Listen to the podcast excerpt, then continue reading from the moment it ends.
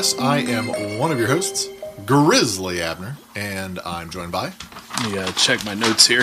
Uh, Professor Wagstaff. Venomous Vinny. Good to be with you again, folks. As we, it's not a traditional mash; it's a documentary mash. Hello. Just That's a little right. bit longer since we've done a, a documentary mash. So here we are. I'm Grizzly Abner, and I chose Haunters. Nay, not Haunters Art of the Scare, which we've covered. This is another one called Haunters. uh, Professor here, I picked Boris Karloff, the man behind the monster. Hi. Venomous Vinny. I chose At the Drive-In 2017.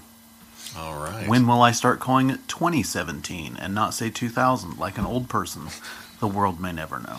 the world may, in fact, never know. All right, I believe we decided that we would start with Haunters. Yes, correct. Correct. Correcto. Um, as I look up the date for Haunters, 2014 is when Haunters came out. Um, and it is about Phobia House, a haunted house in Michigan. And so I chose this because uh, over the course of time, we've been kind of covering some of our favorite docs about haunts and home haunts and haunters, etc. Um, it's not a real deep pool. And so I maybe only have one more after this. Well, there's a new one that just came out that we may cover it after a while. But I thought with it being uh, the Halloween season, even though this episode will come out after this, uh, it'd be worth talking about it. And so this is one of my top uh, haunter documentaries. It's fun, and I really think that it captures. Vinny knows this very well. Just what it looks like to work at a haunt with some quirky volunteers and to deal with everything that comes along with that, and to see also people who are sincere about the haunt business because the family that owns it is very sincere Yes. about it. So I think it's a fun behind the scenes look, whether you've worked at a haunt before or whether you're curious of what really does go on behind the scenes of the little roadside haunt two towns over, because this is a, a snapshot of that. And it's edited very well too and, and tells a story so even i think somebody who's not necessarily uh and looking to watch something about haunters in particular i think it's still interesting enough character wise with the people who are in it to make it a fun thing for somebody to watch who's not necessarily into it, that What- kind of thing And someday, Vinny and I will start a spin-off podcast called Documentary Weirdos. we always joke about this, and this is perfect documentary weirdo Yeah. fodder. Yeah. Uh, that if you're just into quirky documentaries about people in general, this is a great And one. so I Yes. kind of take that as you guys don't want me here right now. yeah, Thanks really. for that. Actually, if we could talk, Vinny. Um, so this was. I can't tell you how many times I've watched this. I, it's fun. I watch it every October. So, uh, yeah, Professor. I'm guessing you're first. Yes. Uh, each time you've picked these, it's been my first, which has really kind of become a whole topic I really enjoy. Um, I'll just say right up front with this one, what I liked about it is I felt like there was no exploiting of a weirdo. No, yeah, we're never laughing at them. Yeah, and and I and I never think that as a viewer, but I feel like a lot of times these documentaries we watch kind of set out to do something, then they encounter the particular Yes. quirkiness of somebody and go, "Thank God, now we got a feature runtime." Right. Versus just showing the straightforward stuff. Whereas this really doesn't take a cheap route. It it just truly documents the experience of somebody who's had a little bit of adversity with their show and what they're going to do to make it work. Um, and so, in that regard, I think this is a really nice addition to have in the middle of the topic. Like you get some of the the ones that showcase unfortunate kind of personalities, other ones that are weird and charming and lovable. I, I really like that this was just straightforward. Yeah, I kept waiting for the the weird twist, and I was like, it was refreshing. Yeah, none of them are ever a creep. None of them are ever getting rich off of it. It's just, Yeah, Well, yeah. I got a couple except of the one guy who's not allowed to go out on Halloween night. That's a little suspicious. hey, l- listen, his his his probation officer said nobody's allowed. There's to a go certain out. type of people they don't let out on Halloween night if you're on probation. Oh, I just thought about general troublemaking. Now you're really giving me some ick factor here. Yeah. Okay. I got nothing to back that with uh, for this guy personally, but when it said it, it raised an eyebrow. I'll tell you that. Like Larry Talbot with metal underwear. I was going to say, this is the difference of a guy who has kids and the way he hears things. yeah. yeah, Vinny, uh, surely you've seen this a handful Oh of yeah. times. I I think the first time I watched it was with you. I Yeah. think we watched it one night, and uh, I've seen it. I want to say probably at least four or five times at this point, yeah, at least. yeah, sure. It's just got that ch- number one being somebody who has worked in haunts for years. Uh, it rings very familiar in so many ways, from uh, fire marshals causing you issues to what you go through with volunteer actors, uh, the type of actors that you get, the drama between haunts, like it's all there. Oh yeah, It's a perfect encapsulation of, of, of what that uh, field is like. and that opening shot where there's just like a dozen of them outside smoking cigarettes right before the haunt opens. I'm like, perfect. That's Yeah. the perfect opening shot. Yep. Yep. Nowadays it'd be people outside vaping, but like, Yeah, yeah. it's just the. I'm like, that's it. That's anyone that anyone that any haunt that I've worked that wasn't for specifically for a nonprofit. Like that's it. Yeah. Yep. So yeah, we're in Phobia House. We're in Michigan. I believe Vinny always makes me laugh when I think of the the dad who's the owner. The Uh, David Crosby guy. looks very much like David Crosby, very much with the the hair and the facial hair. Um, and he he runs a cool shop. It reminds me we used to have a shop here in Muncie called Party Wizards, mm-hmm. and you'd go in Party Wizards and you could about find whatever you're looking And, for. and there was no room to walk in it. oh yeah, Just shelves and racks full of costuming. You could barely move. It was a fire hazard. oh yeah, and costumes on the rack so tight that you could barely thumb through. Yeah.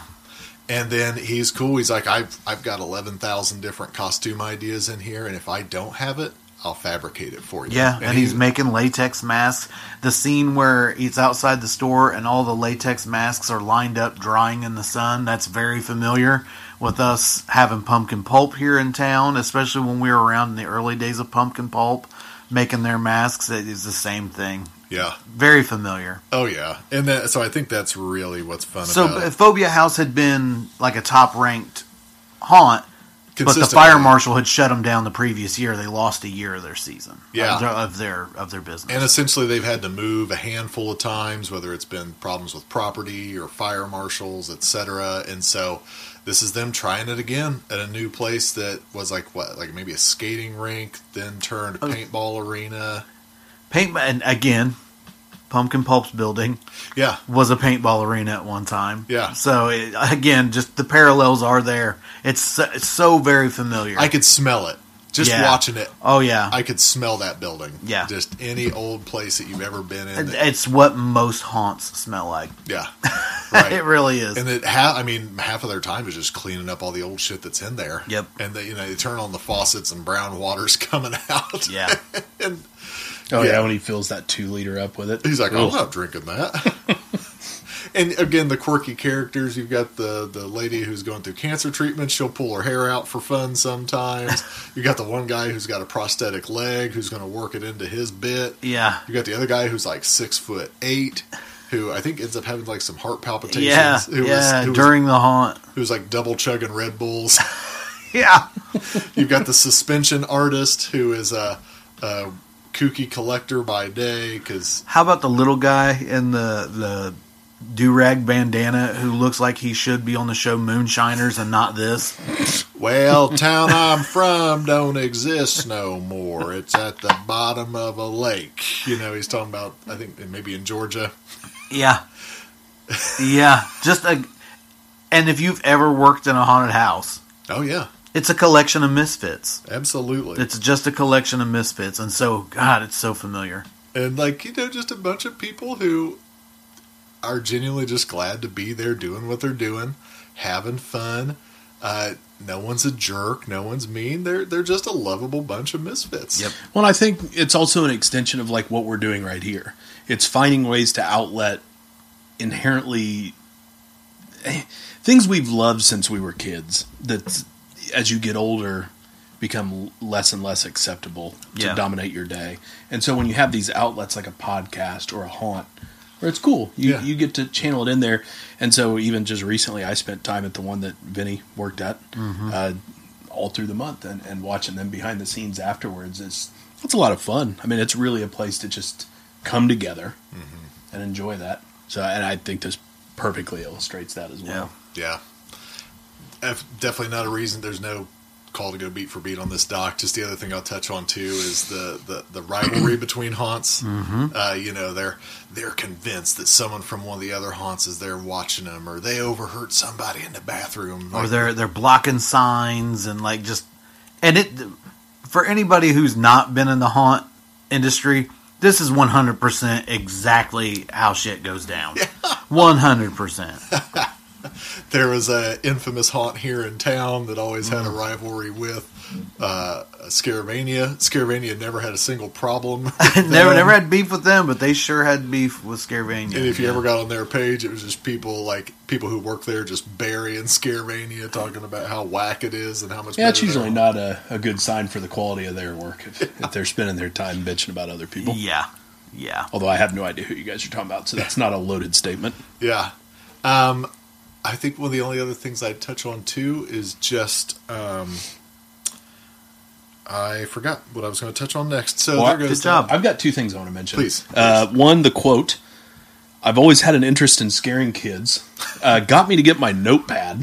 when he said that, I was like, Jesus, I'm writing that down. I'm like, what adult actually says that out loud? And then the other one, uh, these people are obsessed with pee.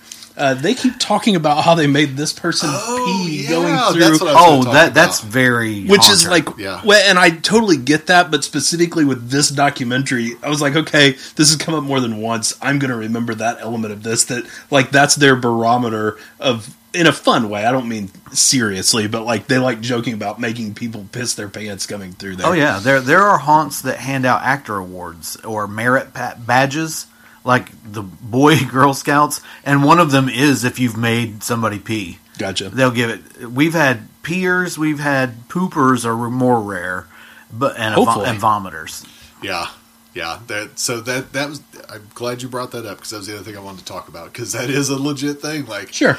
And then someone will come back and say, "Hey, we just got a call from such and such." Yeah, it's You it's more about s- the celebra- Yeah. celebration over the call. Remember that one girl I was screaming? She beat her pants, and everyone's like, "Yeah, Yeah, that's that's real talk. That's how shit goes down, man. that is legit." but yeah, I've got a bunch of notes where if I felt like we needed to go beat for beat, we could. But I mean, I I think that we've covered it all. I think the the goal of this, like the rest of the ones we've watched, with the exception of one that kind of got a little bit more dark with people's motives and interests, but I think this this perfectly captures the essence of it. Which two of the documentaries, um, the ones that you guys picked, were perfect for this month because I I went out and enjoyed these things for the first time in like over a decade. Nice, So I, I was really happy to watch both this and the at the drive-in. So, cool, cool. I like that this this documentary does a fantastic job of of showing you haunt people and that that roller coaster that you you go on for a season. Mm-hmm. There's that added thing for these particular people of are we going to get this show to go because we don't have a home yet. Now we we think we found a home. There's that whole planning in the off season. This guy's life is obviously haunted house. They even are at Transworld at one point, Yeah. which I go to yearly Right. with uh, Pumpkin Pulp. And so that was interesting to see that in a doc as well. And he also says, you know, he was killed in a car accident and resuscitated. And after that, uh, decided he was going to do whatever the fuck he wanted. Yeah, you got to live for today, as he I said. And, uh, love that part. That was my favorite part of Yeah. the documentary. that was and cool. and that, that's something he's tried to instill in his sons is is do whatever you're going to do because tomorrow's not promised, uh, which is really cool. But this guy runs this shop, so you know that it's kind of his thing year round. But to watch the preparation go in, the build up, the coming together of all the misfits. Like the lady who has the cancer, she's older, and, and just the excitement of being there for the planning stages that, yes, we're going to get to do this. She's going through chemotherapy and is there every night this is because she's not going to miss it. this is what she's got to look forward to. And you watch the actors get together, you watch those after, and it's the, it's absolutely the way it is at the haunt. We'll have pizza at the end of the night, and the kids get together, eat pizza. That's how they bond. They talk about who scared who, and this, and they trade stories. So you show that bond. It just where you get territorial about what's the other haunt trying to do to us, and this and that, and then there is the final night. Then the then like that, the season's over, and that passion that you've got.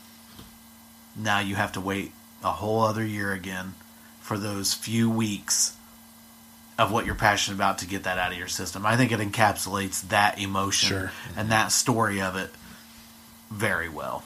Yeah. I agree, and it's something that I'll be honest. Uh, before covering uh, this topic on this podcast, I, I hadn't really thought much about. It. I didn't have experiences with these. I don't. I don't like putting myself in situations where people can screw with me. So I've never been big on going through haunts. I feel differently now. I love the environment and kind of the artistry of it.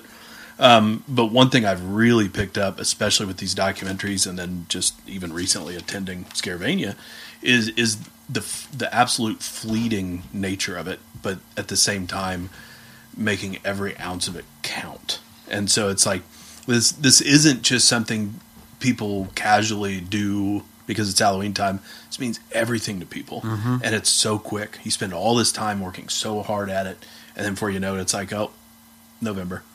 And so I feel like you're right. This documentary really taps into that, uh, but again, in a in a very true documentation, like a documentary should. They don't lean into to, to cheap angles. They don't pick the weirdest person in the group and just make half the show about them. This truly has a group camaraderie to it that they document. It was enjoyable. It's sin- it's sincere. Yeah, Yeah. I liked it. Have you ever bought an old vintage uh, wax and paper cup from fast food restaurant? That dude bugged me so much. Just go, oh man, I spent all this time at auctions. Look here, I found this this McDonald's cup from 1947. and, then like, and then like the lady being like, oh, like trying to show interest. Oh, cool. What about these cups? And no, no, those are a Dime a dozen. The way he says dime a dozen. Dime a dozen. Not interested. Expert. Oh boy, Totally recommend this. Yeah. Totally recommend it. a lot of fun. Especially going back into the ones that we've already covered and kind of smacking this right in the middle. Because the other one that we tend to watch, um, the American Scream, that one I feel like has a little more comedy to it, intentional or not. Yeah, This one doesn't quite have that. yeah. So yeah, check it out. Uh, I've only I've got one I've got one more in my back pocket, so we'll probably do it next year around this time. I'm gonna, I'm gonna Unless pick you it, I'm guys gonna pick it first. Unless you guys have just quit the podcast and started your own. uh, no, I wish you guys would do a spinoff. That sounds fantastic. Who's got the time? True that. On to the next one then. Yep. All right. Uh, I picked Boris Karloff, the man behind the monster. It came out last year. Uh, originally intended as a four hour whole big extravagant thing that then when they realized was going to be a theatrical release shrunk it down. Uh, so there's actually a whole uh, separate one that they've got called the rest of the story, uh, which comes with the Blu-ray if you want to watch it, where they go a little deeper into it. But um, this is pretty straightforward. They don't try and go investigative on some angle of his life. It's literally just a story of who he was and his career. Um, just before we jump into it, had you guys seen this before? I think you- Vinny maybe had an interesting experience with the viewing of it. Uh, well, I had seen the documentary, but uh, it's not necessarily tied into the documentary. But I did get to go. Brian Blair and I went to Famous Monster Pizza in Decatur, Indiana, And that's what I was And referencing. Sarah Karloff was there and showed some home movies and some. Uh, That's what it was. Okay. Showed some interviews from uh, overseas that we had never seen before. But she sat and talked about her dad's career and got to meet her afterwards and all of that. So that was really neat. Cool. No, this is my first time, and I really appreciated how straightforward it was. awesome. it's just, yeah, Yeah, so it's one of those things where I'm not going to go like beat for beat through the guy's career because I know that'd get pretty exhausting. Um, but it's it's a really it's done well, and it really showcases um, the talent that he had, and I think the consistent message with his career was that he was never too good for things, but he was all and he was always a hard worker with it, but he also never let it completely dominate his life like some artists do. Um, they have an interesting approach uh, for the feature that we watch where it doesn't go completely linear, linear with starting like from the day he's born. So the the cold open is kind of showing his last big boom in the late 60s. I thought that was an interesting approach. I Yeah. like that. I I think because maybe the Grinch drives that decision because that touched so many people. and still continues to. Yeah. I would say if there's two things that he's most famous for, it's Frankenstein and the Grinch. without Yeah. question. Um, and so they have that kind of cold open there, and, and they touch on those things that they then circle back around.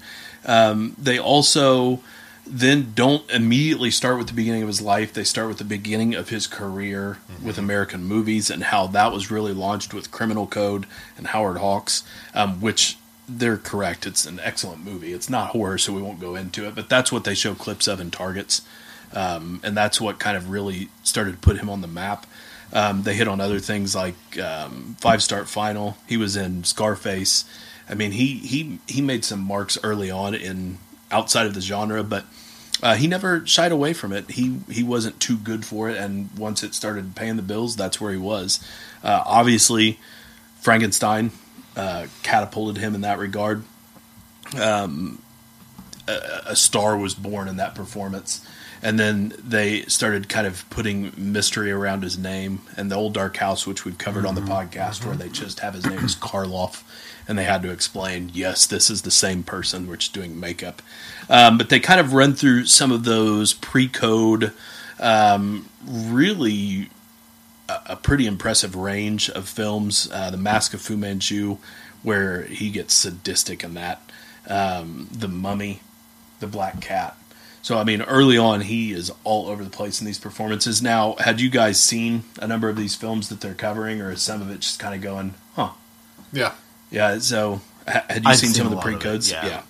So it, it's interesting with that because it's one of those things where I've watched Karloff my whole life, but it, and I know he, what his career is, but when you really start lining him up, bam, bam, bam, bam, bam, in a documentary, it's like, holy shit, this guy just ran right out of the gates. But uh, then we jump into the beginning of his life, uh, born William Henry Pratt, Britain, um, really tried to hide some of his ancestry with, coming from Which Indian- this is that I only became aware of this in this documentary. Same here. That was all news to me. so it's that Indian that, heritage. That was really. I mean, I like the whole documentary, but that was really the most interesting thing to me was that he was Anglo-Indian.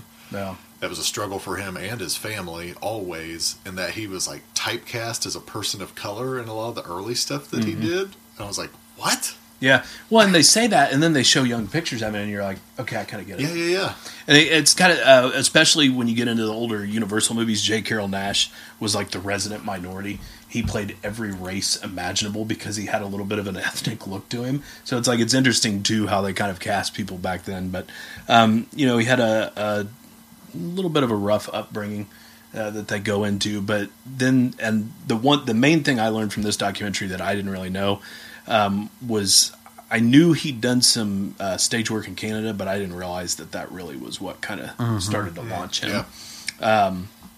Which they cover uh, in there with his career touring through the through Canada with that, and then um, the other thing that I that blew my mind was him encountering Lon Chaney once he got to Hollywood at the bus stop in the rain and getting a ride home from him. Yeah. I, I mean, I couldn't believe what I was hearing Yeah. because I mean, I've read about these guys. I that story had just eluded me, and and his advice to him was go after the roles other people don't want and make them stand out. Yeah. And they sure, Yeah. both of them did that, and that's why we're talking about him hundred years later. Um, and then just before a break here, uh, they they hit on workers' rights early on in Mm-hmm. his career, where he he really took that serious, and that Which again, touching on modern day, we have the actors' strike happening right, right. now, yep and this is all very reminiscent of the things that Boris Karloff would fight against, especially with his experience with the director from Frankenstein. yep That caused him a lifelong back injury, yeah. being petty. and he uh, he took this chance before he was full blown secure, and Yeah. so I think that's what's notable with the documentary pointing out is he stood up for what was right when he had everything to lose, uh, but he uh, he was notorious for sticking to that through his career. He was a complete gentleman, hard worker, gave it his all until it was time for tea. Or this is our cutoff and I'm going Yeah. home for the night. We're not doing another shot. Yeah. And so Karloff is notorious for that, but I think that stuff had just as much of an imprint as these movies we talk about did. I've always been told that he was a one take kind of guy. Like, so, and that's also why Frank Sinatra wanted to be a one take guy because he loved Boris Karloff. Yep. So I don't. They didn't mention it in the documentary, but I thought that was an interesting thing. Uh, I also thought it was interesting that Frankenstein had started filming before Karloff was officially cast. Yeah. I didn't know that. which is wild. I didn't know that either. I figure, I mean, that's your centerpiece. You would think that would be done before you did anything. And it's interesting too with all of the lore that kind of swirls around these movies early on because we have to remember they thought these were just going to be popcorn features that people would go see for a couple weekends and then forget about forever.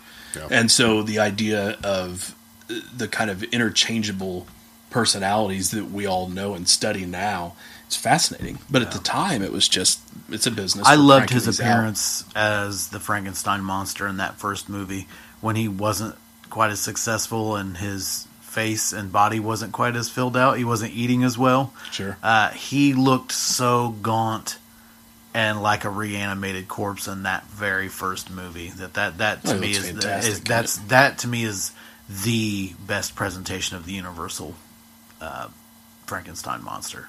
He's excellent. Yeah. uh, looked great in Bride, but yeah, in Frank that first Frankenstein, that that turn in the doorway, Yes. which they romanticize in the documentary, and rightfully so. There's a reason that is in Universal's introductory introduction on movies when they show montages Yeah. of these great moments. I mean, uh, uh, truly, a star was born with that. But then they kind of hit back again to that pre-code stuff, Bride of Frankenstein, uh, the Black Cat, which we need to cover on this podcast at some point. Right. It is Val just a- Lewton, right?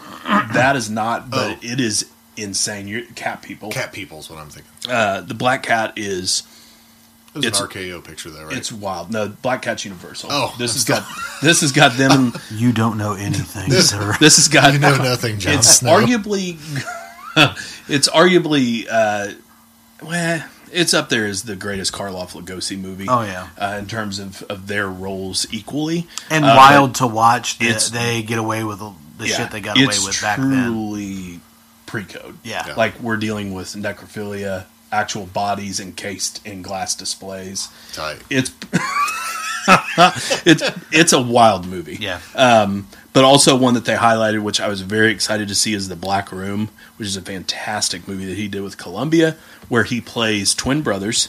then he plays the one, he kills the one, and then plays the brother playing the other brother. Yeah. So he, in essence, has three roles. Yeah. It's a wild movie It is. but then we get into Son of Frankenstein, um, the mo- the mad scientist movies that he jumps over to with Columbia. Uh, they hit on the very also, important. his age, on his birthday, on the set of Son of Frankenstein, when his daughter is born, was he 50? yeah, The day his daughter is born. yeah, Rowland Lee, and they got those Crazy. great pictures of them with the cake cutting it, which I don't want to gloss over, but I know we've covered it. Son Yeah. of Frankenstein is wonderful. Oh, yeah. but in I will say, if I'm being honest, Karloff is like fourth in line for why that movie's great. Oh, There's yeah. so much greatness going on with Lugosi and Atwill and that, but he did a lot of mad scientist movies. Uh, the titles are very interchangeable. Uh, the man who lived, you know, twice, nine times, brain interchangeable, die, hang, before I hang, etc. Uh, then he had a great uh, run with Arsenic and Old Lace on the stage, which is a huge part of his career in general, which they hit on. Uh, and then, as you referenced, Val Lewton, he gets into the movies there where he made, I think it was three within the Body Snatcher, uh, Isle of the Dead, and Bedlam. Um, and from there, you know, then it starts to get into a little bit more open ended stuff that's not as obsessed about. Uh, a lot of TV work. Uh, they they cover the infamous "This Is Your Life" episode, which he was not pleased about. and and they don't really elaborate on that and and maybe you know was the reason was it because he just didn't like being put on the spot was it because of his parentage that he had tried to hide for so long that he was nervous of what he was about to be outed as and for like what what I think was the I think those problem. are way juicier than what it is. I think he did not like being the center of attention. Okay. I didn't think he liked talking about me, me, me, me, me. We got a whole Yeah. episode to talk about me. Yeah. And my- Especially if and you're my- going and you're and- going to expecting to be a spectator, and then all of a sudden they're like, "Nope, camera's on you the whole night." And he was, and it, and it ties into the stuff with the the protecting of, of with the labor and unions and how they approach the set and and his relationship with the public. Mm-hmm. He liked being a character on screen, and that's it. I don't want to be asked on live television about my life. Yeah. And so he was just private, and I think. I don't think that there was anything in particular that he was upset about to cover, and I think that as they showcased, he was pleased to see a few people. Jack Pierce in which was fantastic because Universal did that man wrong, and so to bring him back, Universal did him wrong, and Jack Pierce made Boris a star with that makeup. Yep, mm-hmm. I think Boris loved him uh, and and felt bad about the way that panned out. So seeing him with some respect on live television was cool. But that was an interesting angle with that that I honestly had forgotten about because I remember my dad telling me like, "Hey, I was on This Is Your Life," and he wasn't too happy about it. And you could tell on the show because like Lou Costello, they surprised and he wasn't too pleased. But he leaned into it and ended up having a decent time, I think, with it. But Boris Karloff demonstratively not excited. I need to learn more about this show because I first learned about it on the Manhattan Project series, the last podcast Oh, did, yeah, yeah. where they brought like someone who like piloted one of the planes that dropped the atomic bomb, and they're like, "This is your life." By the way, here's a survivor of the atomic bomb from Japan Oh, to tell you about how their day went that day. Yeah. And I was like, "Oh my god!" yeah, they the the point of the show because I've seen a number of them. It's it was to really showcase and celebrate somebody, but they frequently crossed the line. And I think their whole point with that was that they were trying to connect the Japanese guy with the American guy Right. to forgive him. To help. Like, yeah, like he was like, hey, I know you've carried this weight your whole life. I forgive you. But it kind of like backfired. But what you should do, I think, in retrospect, is you bring them back after the taping's done. yeah. Hey, as a bonus, we've been talking to this person. Yeah. Let us help you feel better. Yeah. Don't have the reactions on live television. But the the whole gimmick with that show is they would trick people. Yeah. And so then you would get truly genuine reactions because they don't have time to gather themselves. It's just like, holy shit, you got oh, them. hey. And so I think Karloff really resented, for instance, charity he'd done with theater groups. Yeah. He did not like that being shared because the whole point of that was to help. Yeah. That's somebody like Prince, Denzel Washington. They love helping people, but not if you hear about it. Kendrick Lamar. Yeah. There was I just- saw an interview with him on Vice where they they were like, "Oh, hey, we talked to this high school," and he just automatically goes, "Man, how did you find out about that?" Like, Yeah, and I, I don't know. Maybe maybe you guys know, uh, like with Prince, directly ties into Jehovah's Witness, Yes. where Yeah. charity is not to be recognized. Yeah, you, you you are not allowed to take any credit or be credited with what what you have done in Okay, charity. that's what I was thinking. don't So let that- your left hand know what your Yeah. right hand is doing. and that directly ties into why I think he resented some Yeah. of that because it's he liked helping people, but not with the intent of being celebrated on TV. Um, but then we kind of hit the resurgence with um, Shock Theater, uh, which on a, a side note we just on another episode covered Ed Wood. I always have found it terribly depressing that he Lugosi was so close to this resurgent, which resurgence with Shock Theater. I mean, like really close Yeah. to where it would have changed his life Yeah. because he was destitute and and they could have worked something out i think even if nothing else with appearances with the renewed interest. Um, but shock, the- shock theater definitely played a part with uh, karloff as did getting into hosting thriller which if you guys have never watched is an excellent show that kind of leaned into some of the popularity of other shows at the time. Um, we've covered some of the movies in the 60s targets black sabbath the grinch blows up. Yeah, And that's another example of how he was a humble person, where Sarah said that he called and typically did not uh, bring your attention to his work and said, "Hey, I've just done something, and I think that it's I've really done something here. So if you and the boys would want to tune in." And she said that was It's not, so that was not something that he would Yeah. do. yeah we just covered targets, so go listen to that episode if you want to hear a whole lot more about that. But I thought it was really cool that they got Peter Bogdanovich to share his story about getting Karloff to Yes. work on targets for him. This whole idea that he owed Corman a favor. Corman, right? Mm-hmm. Yeah. And so, hey, here you go, kid. You got Karloff for 36 hours or whatever it was. Make it happen. yep yeah. Um, So- Beyond that, I mean, obviously he passes away at the end of the '60s, 1969. I think at age 81. Um, past that, I mean, really, the other thing I want to mention is just the Talking Heads. They have a lot of interesting people in there. Uh, at this point, I would consider him friend of the family. Greg Mank um, was on there constantly. He wrote a great biography on Karloff and Lugosi, so he's one of the main Talking Heads throughout. Um, but then you also have uh, Guillermo del Toro, Ron Perlman, Christopher Plummer, Caroline Munro, Roger Corman, John Landis, Joe Dante, uh, Lee Grant, Dick Miller, Peter Bogdanovich, Jack Hill. Um, and this is all the people that made the cut for the theatrical release. Then you watch the other that for the four hour cut with the other two hour footage they have. There's even more people popping Wow. up in there. I, I like the part where they're talking about because he had emphysema so bad, and that he was backstage for one of the shows. It was that was part of what played into his resentment going on. I think he wasn't feeling the best and coughing on live Ah. television. He wasn't prepared for it. I forgot about that. But he was back in the wheelchair with an oxygen mask on, just looking like a shriveled old man. And then when it was time to go out, went out, did his bit, sang, Yeah. and then Oh, went, yeah. left stage and sat down and became that shriveled old man be- again. But was able to pull it together to go out and perform. yeah. consummate performer. Yeah. Uh, the only other thing, uh, a watching this reminded me just how old Dick Miller really was because he never showed his age much on screen. True. He looked the same age for a very long time. Yeah, yeah, yeah. And like Homeboy was like 91 when he died. Yeah. And I just forget how old he was because he looked Yeah. the same on screen forever. Corey Feldman probably aged him at least a little bit. Shut the fuck up, kid. Um, and then just interesting to note, just end of lives and careers, just the difference between Karloff, Chaney Jr., Lugosi, and uh, just just it's just kind of nice to see one just kind of fade off naturally. Yeah. and not, and and always be comfortable. He made great decisions. Yeah. He was never ego driven, yeah. and that's why things shook out pretty good for him. Right when the, by the time we ended this one, I was like, ah, thank God, no great tragedy. right. Right. feel- Really good point. just felt just felt good going to bed Yeah. after watching that one.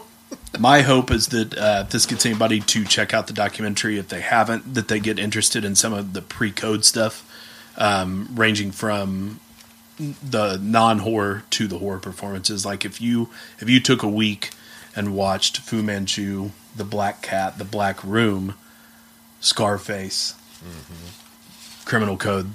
Yeah, I think you're really going to be interested to see what all this guy was capable of. He was way more than just a reanimated corpse walking around. For sure. it's a loving documentary. It's It good. was. It was. Another one I would add, Sincere. Yeah. Actually, our, our third one, also. Yeah, Sincere. without question, and it's refreshing too because typically these kind of documentaries on these stars are part of series where it's like forty minute episodes. Yeah. So it was nice to see a, a true talent Mm-hmm. his career explored. I had a good time with it. For sure. Yeah, it's a good one. Would It- recommend. yeah, any doc like this is good if it makes you want to watch the movies again, which Yes. it did. I was like, ooh, I want to throw on some Karloff afterwards. So Nice. comes with a And it even got me to watch some I hadn't seen before. ooh, nice. Can you share a few? Uh, the one was where he plays the brothers. That Oh, yeah, The okay. first time I watched this doc, I was like, "Ooh, oh, that's interesting." So I I ended up getting that one. I think I got that one through when they were still doing Netflix in Nice. the mail and watched that one. My father uh, watched that at my place when I was living up here in Muncie. While we went out and did some shopping with Mm-hmm. the family, and he still hasn't forgiven me for not fixing the ratio on the TV. he said, "I watched the Black Room stretched." So, there's that. Well, I'm looking forward to uh, some of the Val Lewton stuff that I've picked up has been those double feature DVDs that they Yeah, put yeah. out. And so I've got Isle of the Dead and Bedlam that I need to watch still. Isle of the Dead was the first movie I watched when the pandemic kicked off. Oh, There's that. okay. Nice. All right. Well, let's round out this triple crown of sincere documentaries with your pick, Vinny. At the drive-in, uh, 2017. This is have well, I guess. Uh, have either of you seen this before? This Yes. was my second viewing. This is my second viewing Okay, as well. I've seen it one time before as well, and was just kind of uh, enamored with it when I saw it. I've I've watched several. I think there's a sequel as well that I watched recently, but it and frankly not near as good as this one is. Right. But uh, it's about the Mahoning Drive-In in Pennsylvania that is just hanging on by a thread but the there are people who are working there who are very passionate about this place and keeping it alive and to the point where no one's being paid. They're all volunteering their weekends and their time to this place to help it succeed. It's owned by a guy named Jeff, who Jeff is a documentary weirdo. The whole crew are documentary weirdos in the best possible way Yep. and most loving way that I can say that. So this documentary is basically it was originally going to be, I believe, a documentary about drive-ins in general, Yeah. but this one just kind of uh, the cast of characters and everything just kind of caught the director's attention. Was like, well, how about we just focus on this one instead? So you follow through a season at this drive-in of basically what it takes to run a drive-in, some of the issues that they run into. Um, you get some rather interesting, deeper introspection with Yeah. some of the. I mean, it gets a little raw. You get some raw emotion out of this Oh yeah. more so than I think you would expect out of it. So, I mean, obviously, we're this is not one you can go beat for beat with. I don't think, but Yeah. uh, I, as we know, I'm very nostalgic for uh, like old TV, like back when TV was local. And that kitty hosts and horror hosts and all that kind of thing, and then an extension of that of of the nostalgia for a bygone era that I barely tasted was the drive-in. I remember going to the drive-in in Marion, Indiana, when I was a kid. I remember my parents taking me see the the Fox and the Hound, and I remember going with my parents and a couple of their friends. They had a station wagon, and I had a bed made up in the back for me to go to sleep while they went to go see whatever the new Cheech and Chong movie was. so I have that. I barely remember that drive-in. My earliest memory is uh, Roger Rabbit and Field of Dreams double feature. Nice. So it'd been a long time, and then there are a couple of drive-ins within a couple hours of where we live. And so when my son was a toddler, we started going to the one in Winchester, the the at that time I think it was the airline twin driving because it had two screens. But I could be there with a toddler and my own vehicle and not bother other people. so we would go and, and do a family thing like that. Plus, it was cheaper to go to the drive-in than it was to go to the theater in, the, in an evening. And then a few years ago, I discovered the Skyline Drive-In in Shelbyville, which is family owned and operated since 1950 something.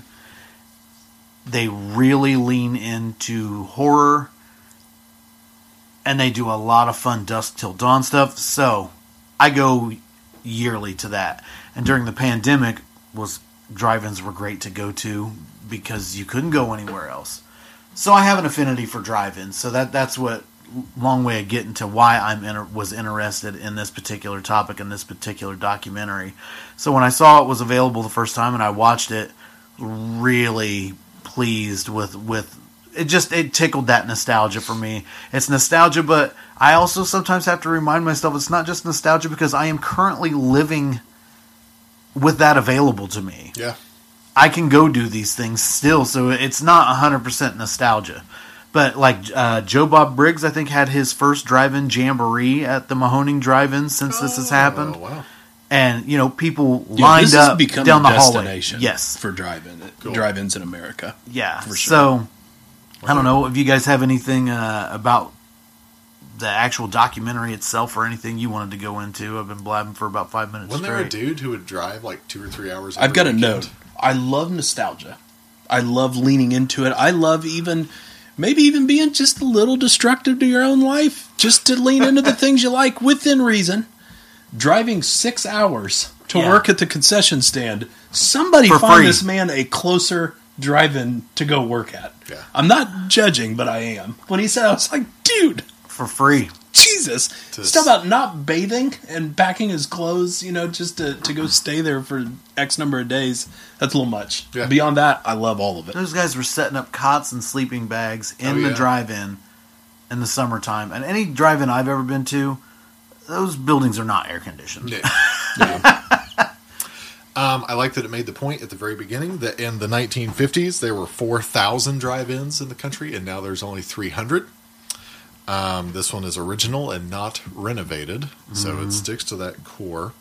And I also found it interesting that early on, to run projectors, you had to get a heavy operators, heavy machinery license to run them because they were, in fact, heavy machinery that could take off your limbs. Intense. That's dedication, though. Oh yeah. Um, and then so the premise, the setup for this one is that they have to have a profitable season, or they close. because no longer are movies being shipped on film Yeah. to be shown on a projector. Everything is going digital. So if you want to show current movies and not just be a drive-in that runs old movies, you have to buy you have to get a digital projector. Mm-hmm.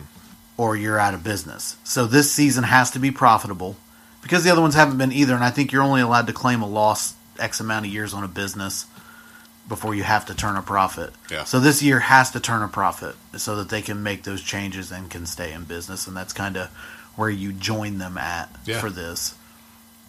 It, the, it, and it's a lot like that the Haunters documentary where it's the enthusiasm of a ragtag group of misfits who this thing brings them together.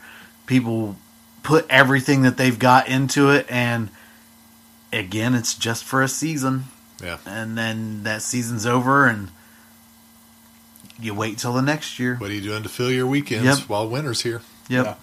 And it's yeah, it really is some of that same sentiment and devotion, but um, this has some some really raw honesty and, and sentiment from the people. Yeah. Um, the the thing that that stuck with me with me the first time viewing was was the guy being asked about you know having a family, Jeff, yeah. and he's just like, yeah, I would have liked to, but I didn't. It didn't work out Yep. but I love this. Yeah. I'm doing this. And so I relate to that. I've Yeah. had, you know, serious relationships fall apart, but movies have always been there. Yeah. And so I really identify with some of the angles um, of the things that they talk about.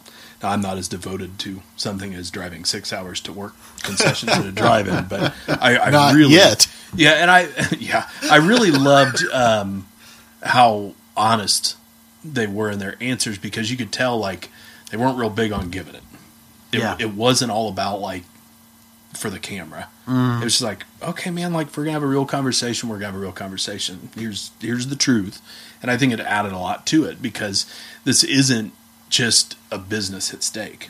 This is you know this is more than that. People truly love this, and I think that's what makes this um, documentary so warm. It's so special, and I mean, it truly captures the environment. We, I, you know, I just went to the drive-in with with Vinny and, and friend of the show Brian Blair recently uh, at the beginning of October, and I was in love. And I, I can't. I mean, I'm wearing a T-shirt for the place right Yeah. now. I was just completely enamored with it, it because they haven't they haven't gotten a bunch of stuff there at the Skyline in Shelbyville for nostalgic purposes. It's just still existing. Yeah. So you're truly walking into this time capsule from decades ago, and it's it's so charming, and you get the communal experience in a way that you don't even in theaters anymore. Theaters are still going, but they're not the same. Mm-hmm. You're not going to Friday night sold out theaters very often, where you're getting the the group reaction and experience with that. But you do get some of that with the charm of a drive-in, and I do think that this documentary documents that and encourages and makes people want to go back to that environment is very effective in that manner. Yeah. Uh, we and I know that there was definitely a, a boon to the industry during the pandemic that is starting to fade off a little bit now Yeah. because Yeah. now people can go do other things and so they will and so not as many people are going to the drive-in as were previously. And also people get used to more and more the streaming yes life. I mean, Yes. it's just inevitable. It, yeah, and I mean, just case in point, last night, like this new Five Nights at Freddy movie was coming out, and I, my last couple experiences at the theater haven't been great because even the fancy new chairs don't work as good as they used to. Mm-hmm. And, and so, like, I was like, God, I do want to see this, but I don't want to go to the theater to see it. And boom, it's streaming on Peacock. And I was like, problem solved, you know? yeah And I get it. I get why we should go support theaters and Sure. drive-ins, but at the same time, I, I, get, both sides of it. Yeah, We're I- losing something and I understand why. Yeah, exactly. But this this holds on to that other part Yeah. and in a really effective way. One thing I do want to point out too, before we're done with it, is um, is interesting for me because I've went and done a lot of events in Pittsburgh at this point. There are some familiar faces I recognized Oh, cool. in this documentary. Like I've went out to, you can't go there now. It's been leveled, but the airport from Dawn of the Dead. Oh, Um, so in this documentary, there's a guy who's talking about how none of his coworkers know anything about any of this stuff. Yeah. He- I've talked to that guy at the, the mall oh, cool. or the the airport from Dawn of the Dead, and he actually there's a picture I have of me in a tux or not a tux, but a suit going into the screening of Night of the Living Dead. He helped me find the building like two minutes before that picture because he was walking around down there too. So it's it's kind of nice to see some familiar Yeah. faces Yeah. that had driven over to Pittsburgh from, Sure. from this documentary. So yeah. it's a good one. Uh, one of my every character's got a little charm, but one that cracked me up was the guy Robert. In this one, I think he was the guy who could give you like an hour and a half explanation as Oh, to yeah. why every movie is great or terrible. He's like, mm, "Oh no, that one is not very good," and I will tell you why. yeah. Uh, the the one guy I can't remember if it's Matt or Virgil has a great laugh. yeah, He's always laughing. He's the one that by the end of it, he and his wife were expecting, yeah, and uh, just a really I don't know, man. It's just it's it's wholesome. There's nothing scummy about this Nope. at all. Not a drop. No shitty, shady characters, anything like that. Like just quirky, good people with, with a passion, and and and I really like the uh, the innovation where they were supposed to get their copy. Was it Jaws? Because they're still paying to have the prints sent to them Mm-hmm. through the studio, and uh, couldn't get it, so they figured out to use like four or five of those. Uh, I got anxiety digital- watching. of those pro- trying to figure those it out. projectors that you could project Blu-rays, and it worked. yep. And they do that a lot since they can't get the 35 millimeter anymore. They're like, we found out a way to rig an iPad and three mirrors Yeah. project- Yeah, on they're like calibrating multiple projections into a larger one, and I'm like, oh man, it's so intense. Yeah, Yeah, and and they do that a lot, and they still pay the studios uh huh. The rights. the rights for it and show them, and they won't be. They will not be a 100 percent digital. They still show 35 millimeter film, with nostalgia throwbacks and things like that when it's not first run stuff. Uh, but they tried. They were showing Prom Night two at the Skyline Drive-In when we were there a few weeks ago on 35 millimeter, and it was rough. They had to switch to a digital copy copy by the end of it because audio wasn't lining up and whatever other problems they were having. 35 millimeters tricky. Yeah. Yeah.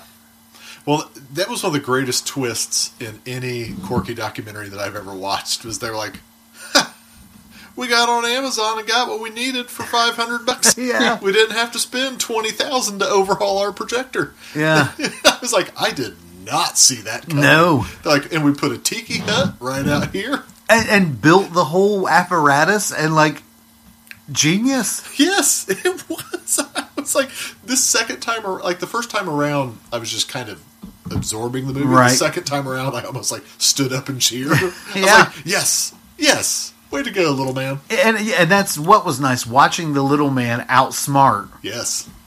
the big business. Oh yeah. By using big business, Yep. Yeah. It was great. just. It was great. it was it was exciting. so I think we all need to make a trek trek out there at some point. That'd be intense. it'd be yeah. fun.